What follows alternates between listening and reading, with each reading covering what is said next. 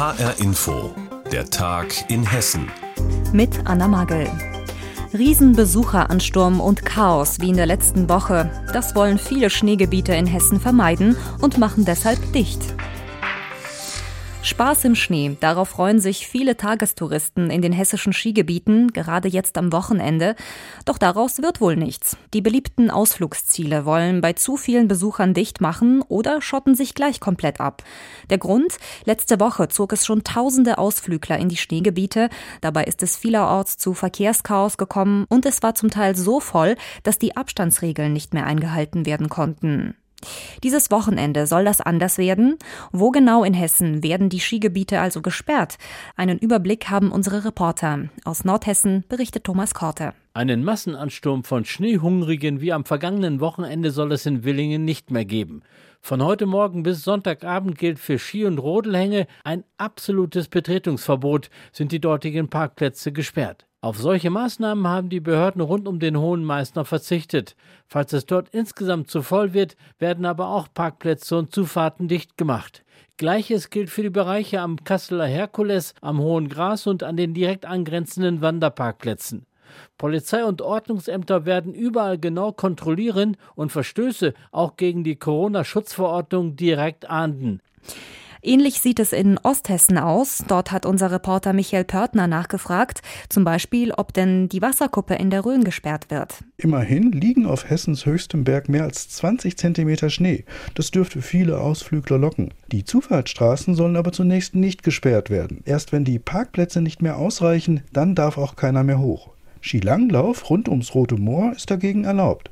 Die Loipen sind gespurt und Winterwandern darf man auch. Im Vogelsberg sind dagegen die Zufahrten zum Hohe-Rutzkopf ab 9 Uhr morgens gesperrt. Skilanglauf ist zwar nicht verboten, aber wer in die Loipe will, muss also ganz früh aufstehen. Und jetzt blicken wir mal auf Mittelhessen. Das ist zwar kein Wintersportmecker, aber trotzdem gibt es auch da Berge zum Ski- und Schlittenfahren. HR-Inforeporter Benjamin Müller hat für uns den Überblick.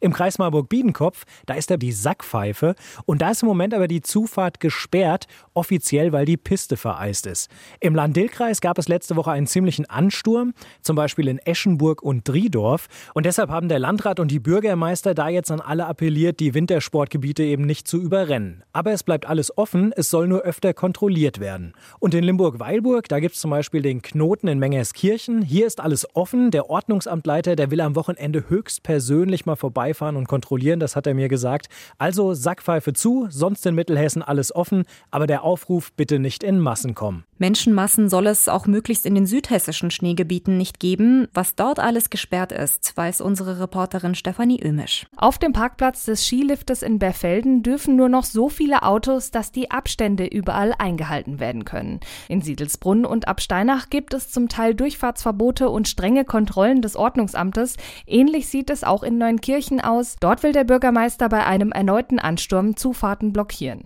Unerreichbar ist auch der große Feldberg im Taunus. Dort sind die Zufahrtsstraßen schon seit einigen Tagen gesperrt.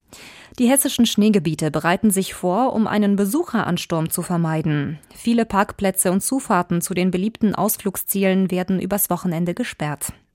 Der Parkplatzchaos, das gibt es zum Beispiel am großen Feldberg ja immer wieder. Das haben wir nicht nur in den vergangenen Tagen oft gehabt.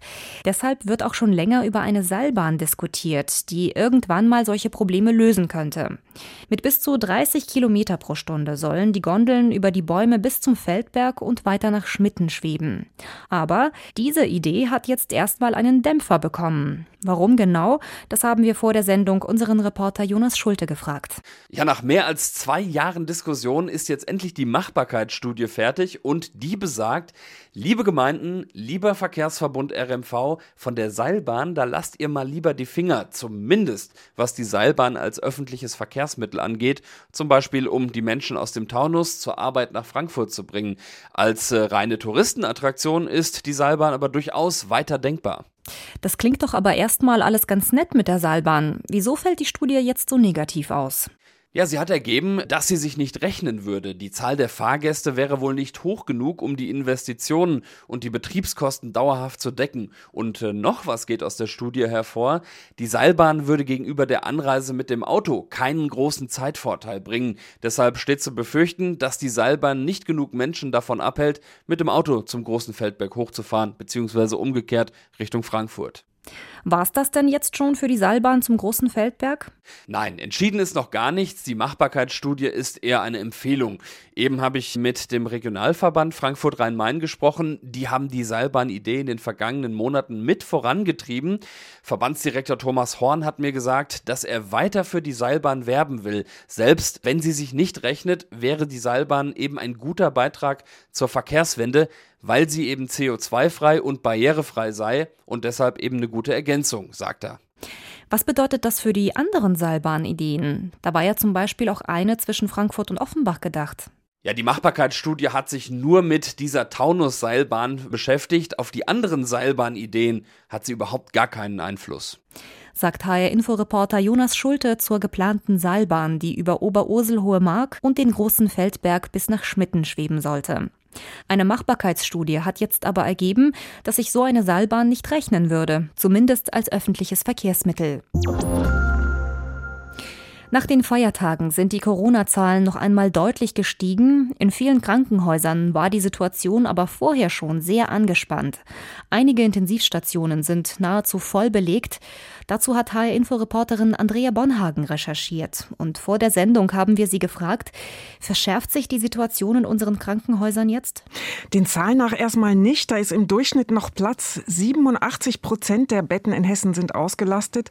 Das sind rund 500 Menschen, die schwer erkrankt sind, so dass sie auf die Intensivstation müssen. Gut, die Hälfte davon muss beatmet werden. Das sind sehr schwere Fälle, die dem Personal viel abverlangen. Aber man muss eben bedenken, es gibt regionale Unterschiede. In Nordhessen rund um Kassel sind 80 Prozent der Intensivbetten ausgelastet. In Südhessen ist es besonders kritisch. Da sind 93 Prozent ausgelastet. Da ist kaum noch ein Intensivbett frei. Auch zum Beispiel in Wiesbaden bei den Helios HSK-Kliniken können keine schweren Fälle mehr aufgenommen werden und das Klinikum Offenbach verweist auch an andere Kliniken weiter. Das geht bis nach Würzburg und Fulda. Das muss ja im Moment richtig heftig sein für die Ärzte und Pflegekräfte auf den Intensivstationen. Wie ist das überhaupt zu schaffen? Ich weiß es nicht, scheint mir übermenschlich. Also es gibt Situationen, wenn zum Beispiel Flüssigkeit aus der Lunge abgesaugt werden muss, da muss ein Hautschnitt gemacht werden, das muss schnell gehen. Da erzählt ein Arzt zum Beispiel, wie schwierig das ist, dabei noch dann darauf zu achten, dass man sich nicht selbst ähm, ansteckt. Also wenn zum Beispiel die Brille beschlägt, setzt man die kurz ab, das kann ein schwerer Fehler sein. Das lastet seit Monaten auf Ärztinnen und Ärzten und auf Pflegekräften. Und ähm, die müssen eben auch sehen, dass es viele Patienten gibt, denen sie nicht mehr helfen können, auch wenn das Wissen um Corona besser geworden ist. Der Stress ist sehr hoch. Das äußert sich auch in vielen Überlastungsanzeigen. Und ich habe auch gehört, dass der Personalschlüssel nicht mehr eingehalten werden kann, also dass sich eine Ärztin, ein Pfleger um zu viele Patienten kümmern muss. Angesichts dieser Situation wundert man sich über den Streit, den es jetzt im Sana Klinikum in Offenbach gibt. Da soll den Pflegekräften eine Zulage gestrichen werden. Wie kann das sein? Ja, das schreibt die Offenbach Post. Da geht es um eine Zulage, die das Klinikum freiwillig zahlt, 250 Euro im Monat extra, um Pflegekräfte eben zu gewinnen und zu halten, denn es gibt ja viel zu wenig.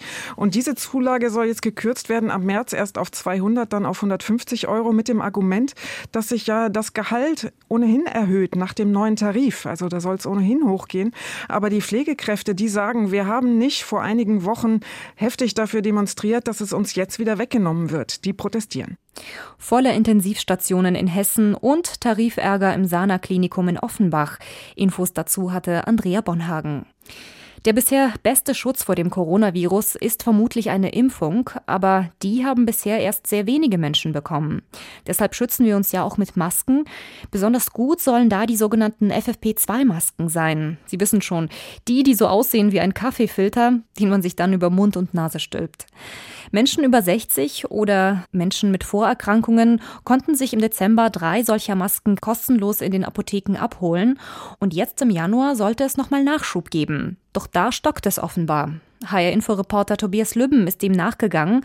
Vor der Sendung haben wir ihn gefragt, kann es sein, dass es jetzt wieder Engpässe gibt und gar keine Masken da sind? Doch, die gibt es. Die Apotheken haben sich einen Vorrat angelegt, sagt mir der Hessische Apothekerverband. Aber es gibt jetzt keine Gratismasken mehr. Jetzt braucht man Coupons. Zwei Coupons soll jeder bekommen, der über 60 ist oder eben eine Vorerkrankung hat, wie zum Beispiel Asthma. Und für jeden Coupon kann man dann sich sechs Masken holen, muss dann aber zwei Euro dazu bezahlen. Aber diese Coupons, die sind eben bei den Leuten noch nicht angekommen. Warum nicht? Wo hakt's denn?